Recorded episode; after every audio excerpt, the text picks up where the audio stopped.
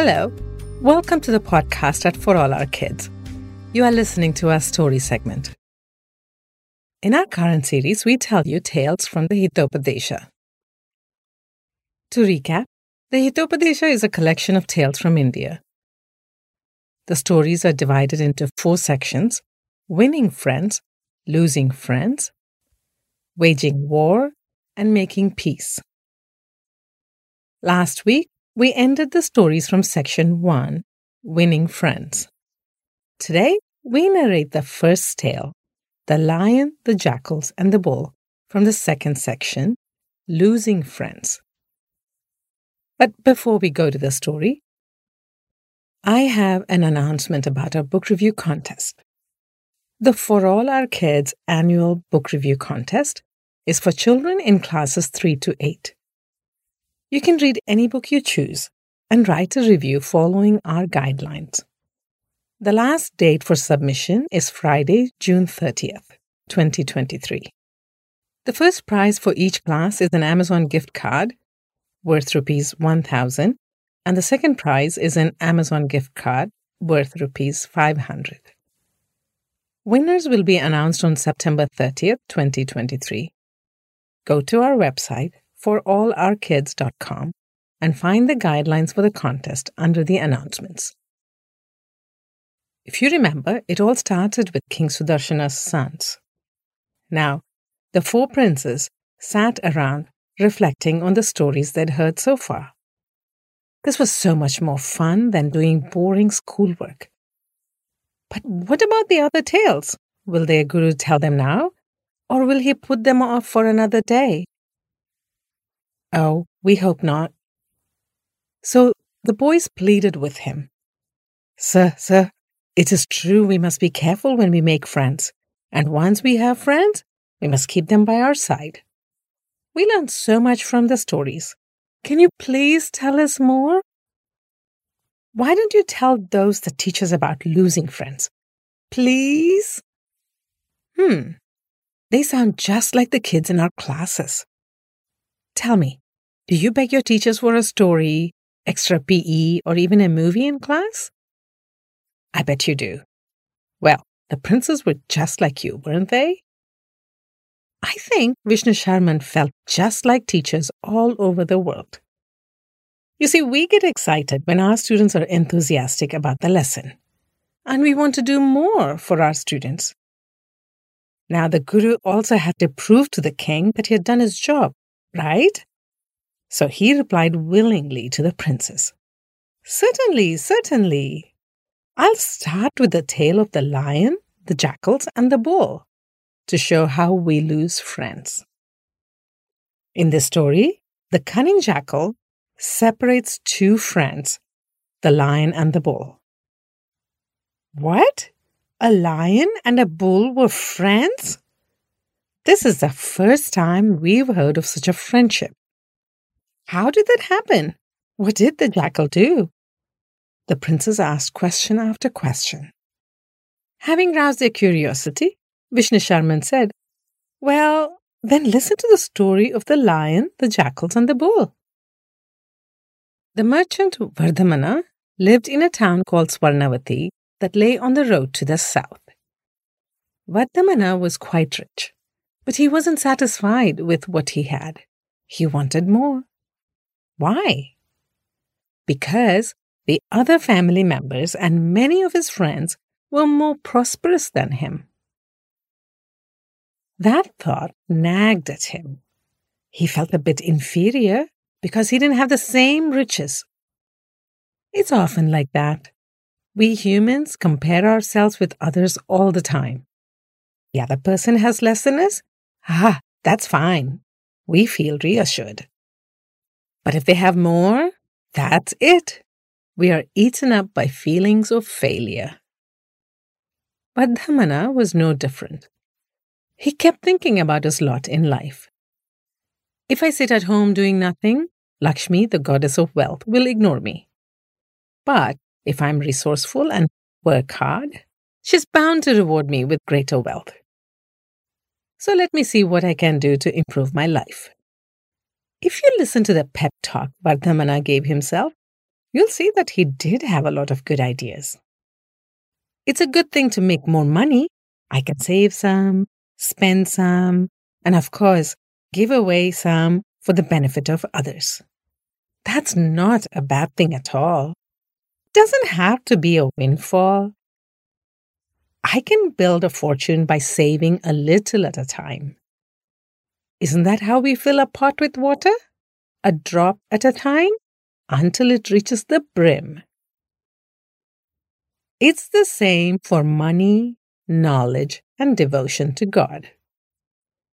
So the merchant loaded his goods onto his cart, harnessed his two bullocks, Nadaka and Sanjivika, and set off on the path towards Kashmir.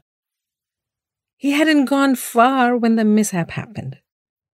The cart was in a winding trail, rising up the Sudurga mountains, when one of the bulls, Sanjivika, buckled, fell, and broke his knee. But Vardhamana was not fazed. It wasn't going to stop him. There are bound to be obstacles whenever we start new ventures. I cannot stop for Sanjivika to get better. I must keep trying my best, and success will surely come my way. Vardhamana went to a nearby town and bought himself another bull. He tied it to his cart in Sanjivika's place and rode off to trade. The injured bullock managed to pull himself up on his three legs. For someone who was injured, Sanjivika was left in the best place for his recovery. It looked like he was all alone in that part of the lush green jungle. He ate whatever he wanted, whenever he wanted, and didn't have to do any work. Naturally, his leg healed, and he grew plump and strong. The accident turned out to be a good thing, and Sanjivika wandered about the forest, bellowing with pleasure. As I said earlier, it seemed like Sanjivika was alone in this haven of food, but he wasn't. In the same jungle lived the lion Pingalika. The other animals in the forest acknowledged him as their king and showed him respect due to a king. For he was a mighty beast, and no one dared challenge him. One day, Pingalika made his way to the banks of the river Yamuna wanting a drink of water. It wasn't far from where Sanjivika was loitering. The bull had no clue that a lion was nearby and let out a loud bellow of contentment. Don't you think he would have been quiet as a mouse if he had known a lion was nearby? But something unusual happened. Pingalika froze. His heart beat fast and his knees felt wobbly. He couldn't understand what made that strange noise. You and I may sit here and wonder why the bullock's bellow scared a lion. But it was such an unusual sound to hear in the forest. It's not as if the lion knew this was just a regular bullock. Pingalika turned back to his lair without taking a sip. Over there, he stood staring into space, puzzled and slightly alarmed. The king of the forest didn't realize that he was being observed by the sons of one of his ministers. Did you see that? Damanaka, the jackal, nudged his brother Karataka. Something is troubling our Raja. He went to get a drink of water, but he didn't even wet his lips.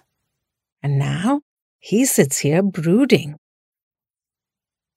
Listen, Damanaka, why do you care? It's not as if he listens to our advice. To tell you the truth, it's high time we stopped advising him. This Raja doesn't understand or recognize how much we do for him. He only insults us. When we stick around to serve him, we're really belittling ourselves. It's insulting to work like this for someone, running around obeying their orders. We lose our independence and self respect. Don't you feel it too? Can people like us who serve others ever please their masters? Think about it. If a servant is quiet, it must be because he is stupid. If he talks, then he is a blabbermouth. If he is patient, it must be because he is shy and withdrawn. If he objects to what the master says, he is rude and not from a good family. If he stands too close to his master, he is too forward and doesn't know his place.